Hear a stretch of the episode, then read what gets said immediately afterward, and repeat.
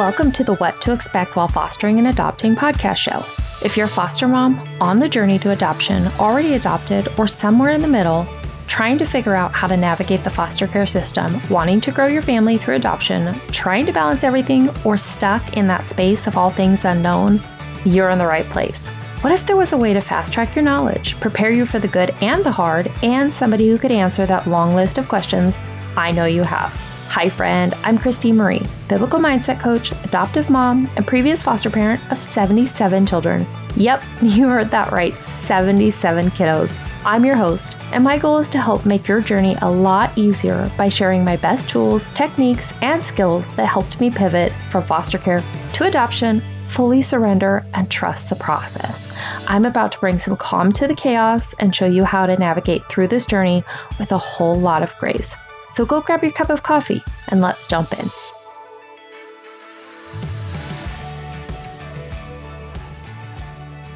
So, at one point in our foster care journey, we actually had 11 kiddos. As I've shared before, it was our two boys, our two daughters we had not adopted yet. And then we had, yes, seven foster kids. You guys, it was absolute craziness and amazing. And I remember at one point my husband said, I think you actually love chaos. I think you might be addicted to chaos. And it was so crazy because I told him, no, I absolutely do not like chaos. I want nothing to do with chaos because I loved organization. I loved schedules. I actually loved being almost like the composer at an orchestra. Like, I loved that, you know, I guess we can just be really honest and call it for what it was, which was control. And so I would say no, did not love chaos at all. But the truth was, I thrived in chaos because I had to. But I think also what I've learned now looking back is it was actually a mix of my ADHD, my social anxiety disorder, and really just surviving and coping. So, today we're going to talk about mental health and foster care. And I'm super excited that you're here with me for this episode. So, you guys, I remember when we had all those kiddos in our home, I was so excited. Like, that was when being a Pinterest mom was really kind of cool. Um, and so I would look at all these different Pinterest things and Instagram things and social media on all the different ways you could organize. And I went out and I bought those like plastic organizing containers and put each of the kiddos' names on there. And then I would put their outfits for the day, like for the next day. And oh my gosh, you guys, I loved putting organization to the chaos. So I was diagnosed with social anxiety disorder in 2006. And what that looked like was we went to, I remember very specifically a day when I realized this is not normal and I think something's really wrong. So we had went to Target and I had bought my brought my boys with me and I needed to return something. No biggie, right? Like you just I just needed to take it to the return counter, customer service and return it. And you guys, I think I circled the parking lot like 3 to 4 times and I couldn't go in. I was so overwhelmed with what would they think of me? Was there going to be a lot of people in the store? What if somebody talked to me? Um, what would I do? Would the boys be well behaved? And the boys were really well behaved. So I literally had nothing to worry about. But I was so wrapped up in my mind and my emotions. And previously, um, I had been working, I had worked at as an account coordinator for a company called Clinique Cosmetics. And so I would travel to all these different stores and work with the counter managers and the team members at the counter to help drive sales for uh, Clinique. And I remembered that I always had such extreme anxiety before I would go in, and then I would go in and I would stuff my feelings, right? Over time, it got to the point where I was having a hard time breathing and I was having chest pains. I didn't realize at that point that I was suffering from anxiety. I just kept putting myself in the situation. Eventually, I I left that job so I could stay at home with my two boys. And then it wasn't so bad until all I was was left to just the boys, right? I didn't have a job anymore to keep my mind busy and occupied. So it was just me and the boys and my mind and my thoughts. And so I remember driving around that Target and I had told my husband, something's really wrong. Like, why couldn't I go in and return this item? It's not a big deal. He was so kind and he was, you know, offered to go do it for me. And I said, well, that's not the issue. Like, the issue is, my anxiety. So after that, I went and I saw my doctor, and she told me that I needed to see somebody else. And I was diagnosed with social anxiety disorder in 2006. And then in 2007 is when we began fostering. So once I got on the anxiety medication, that's where I finally started to feel a lot better in my own skin. So then a few months later, that's when I had that, oh my goodness, I want to have a child. And then we started going down that road of adoption and then ended up as foster parents in 2007. Something that I never realized is that I have had ADHD my whole life. So I don't know about you guys who have silently suffered with ADHD and maybe you reorganized your cabinets a lot.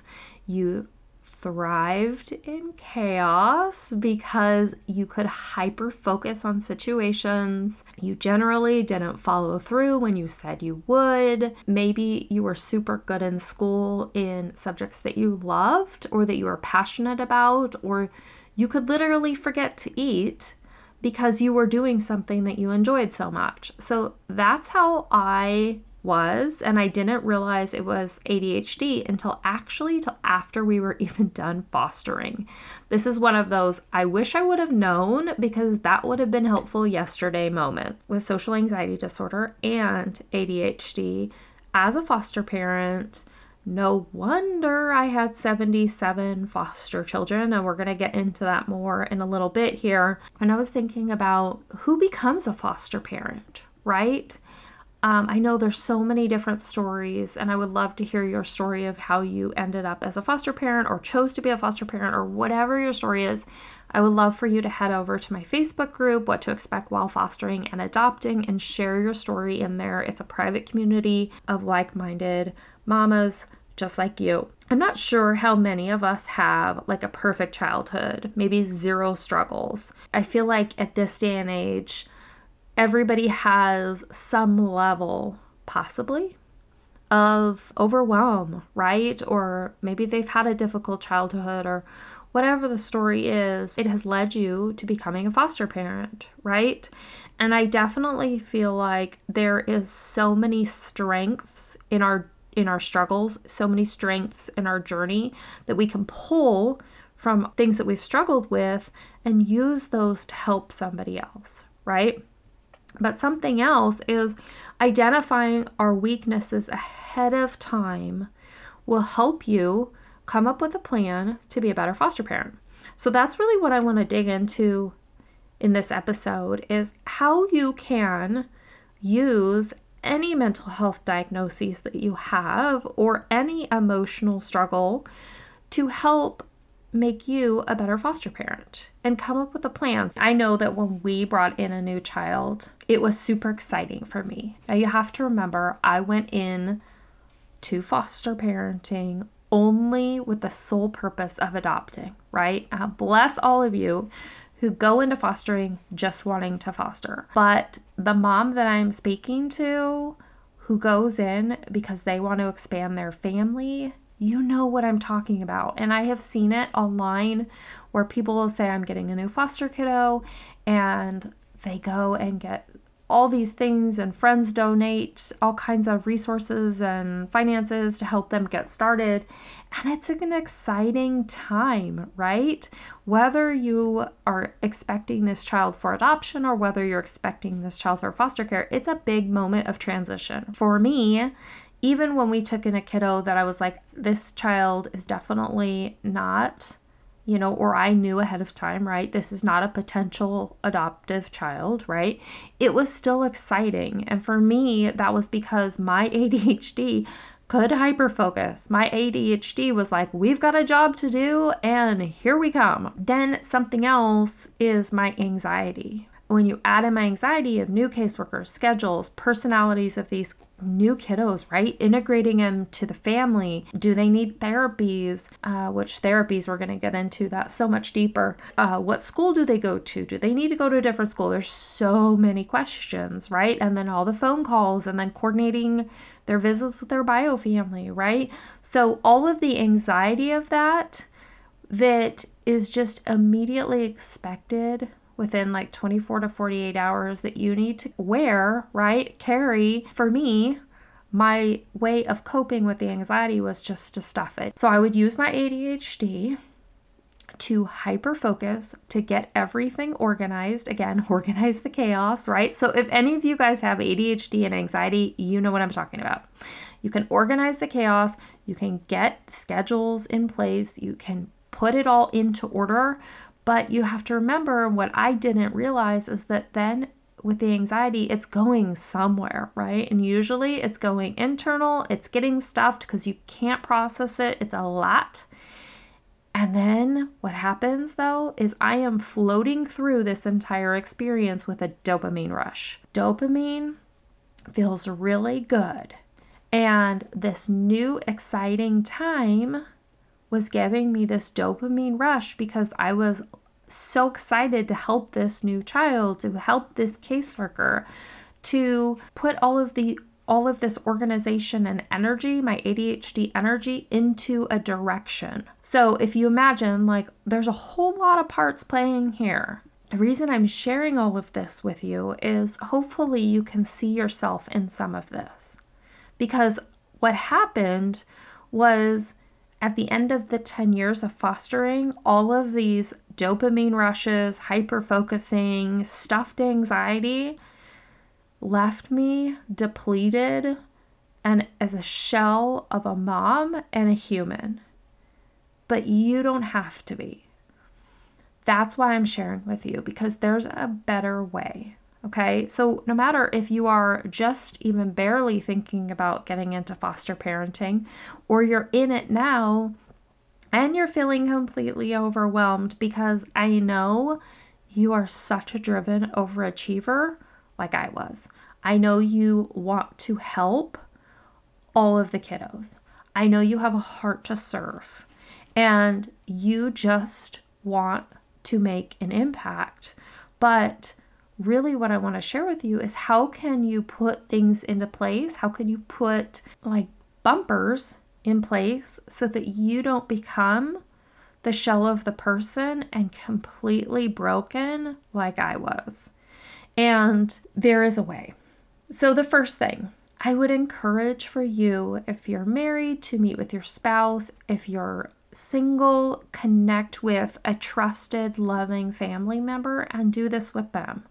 Is to sit down and take a look at what are any of the mental health diagnoses that you struggle with or that you're living with. Now, any mental health diagnoses, there's a lot of benefits.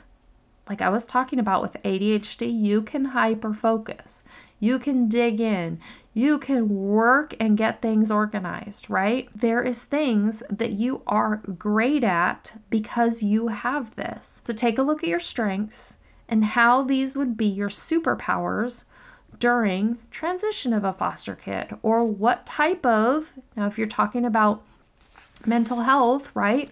What type of a foster child would or would not be a good fit for you and your family and your home or your mental health. For me with me with the anxiety, there were certain types of kiddos that I did not feel like were a good fit for me, our family, or our children. So taking a look at that, looking at what are your strengths, looking at what your weaknesses are, and then doing the same thing with your spouse. In the foster care world, they have something called safety plans. So, what is a safety plan? A safety plan is a written plan that states what are the parameters that you would need to have to ensure the safety and well being of the child. Now, that's what child welfare might call it, right? But I want you to do your own safety plan for you and your household and your spouse, or if you're um, single, maybe do it with a trusted family member, right? And of course, you can do this on your own, but it's always good to have somebody else's feedback and working through this with you. So, what I want you to do is take a look at your strengths, your weaknesses, and be really honest. Nobody needs to see this. This is just for you and for planning, right? And then take a look at your spouse or your significant other, their strengths, their weaknesses. And then I want you to marry those together. And then take a look at what kiddos are a good fit for you based on my strengths, your strengths, and my weaknesses, and your weaknesses. Or maybe what situations would you, if I'm speaking about my spouse, what situations would my spouse be more equipped to handle than I would? What would some situations be a better fit for me, right? So you're literally creating a safety plan for your mental health and for the mental health of your family and the mental health of your foster placement or adoptive child by looking at your strengths and weaknesses. If you aren't sure what strengths or weaknesses you have, this would be a really great opportunity for you to involve a counselor or a therapist. Now, like I said, you can do this prior to having a foster child and be, even becoming foster parents, or you can do this after you already have kiddos in your home. I also want you to consider this even if you're an adoptive parent and you're not taking foster kiddos, because the idea is you would go meet with a counselor or a therapist, have a few sessions with them. Let them know that you're really trying for them to see if there's any underlying things that they're seeing. Maybe you do struggle with anxiety. Maybe are you struggling with overwhelm. Maybe um, you're internalizing things. Whatever it is, that is a great thing for them to take a look at without pressure. And then for you to evaluate maybe I should keep working with this person. Maybe they could help me grow in this area. It also doesn't have to be a counselor or a therapist, it could be a coach. For me, the three years after we stopped fostering, when I was sharing that I was completely broken, devastated, really a shell of a person, I started out working with coaches. And then I also went to see therapists. And so it's really it's really about that connection that you have with somebody and being able to openly share what you're struggling with, having them help you see areas of opportunity and then having them really help you strengthen the strengths that you naturally have because we all have things that we're amazing at, right? The other thing that I never even knew about until about two years ago that I wish I would have known about is something called a spiritual gifts test. This is a test that um, a lot of churches can give you, or you can just simply go online and take it yourself. And I will attach the link to this episode in the description so that you can go take your own. And what it does is it is going through and it's going to help you identify some of your God given gifts. Now, the Holy Spirit, when He was imparted into you, when you accepted Jesus as your Lord and Savior, the Holy Spirit gave you gifts. Oh my goodness. So, one of the gifts that I have is the gift of discernment. And it was really crazy because if you've ever been, and I have a feeling I'm going to be talking to like this, this podcast is going to be heard by so many people with the gift of discernment. And it's when you just know something. You instantly know something about somebody, or you can feel almost like feeling their energy when you're around them and I'm not talking woo woo, I'm talking about you can sense the emotions of the person. So I know with my girls, something that we've struggled with in the past is lying. And something that they don't love is now, of course, there's always that parental, they can tell if you're lying thing, right? But what I'm talking about is you like know from the other room something is going on and you walk in and over and over and over, like multiple times, it's validated to you that you are right. Now, a spiritual gift is something, it's a starting point, right? A starting point is the spiritual gifts test. And the reason that I'm suggesting you take it is because we all have these God given gifts. And when you know what your God given gift is, then you can start looking for ways that you can use that to help your family in this journey of fostering or adoption. I always say test whatever results you have against scripture and also ask people who know you. Like when I told my husband and my mom, like, do you think I have the gift of discernment? They're like, that's what it is. Okay, 100%. Yes, that's what you have. Multiple people in my life have told me you must have the gift of discernment. It's one of those things. There's so many amazing, incredible gifts that God has highlighted in the Bible that you can take this test and it just gives you a starting point. So, we've talked about connecting on your strengths and your weaknesses. We've also talked about um, possibly meeting with a therapist or a coach. And then we've talked about um, the spiritual giftings test. The other thing when you meet with your spouse, your significant other, or a close family member, and especially your therapist or coach, if you choose this, is know your boundaries. How many children are you going to take in? What diagnoses do you feel like are a good fit for you? What ages? And then you're going to stick to it. And this is where having an accountability person, your spouse, a therapist, whatnot, a close family member is going to be so important because I promise you, you're going to get calls for kiddos that are going to pull at your heartstrings and they are completely out of the boundary limits that you set for what would be a good fit for you. And if you're anything like me, you're going to say yes, and then they're going to drop the kiddo off at your house. And then the next morning, you're going to wake up and say, What did I do? Because you're going to let yourself down and feel really upset with yourself that you didn't stick with your boundaries because you knew ahead of time, right, in these planning sessions that you're going to have, what would be a good fit for your home.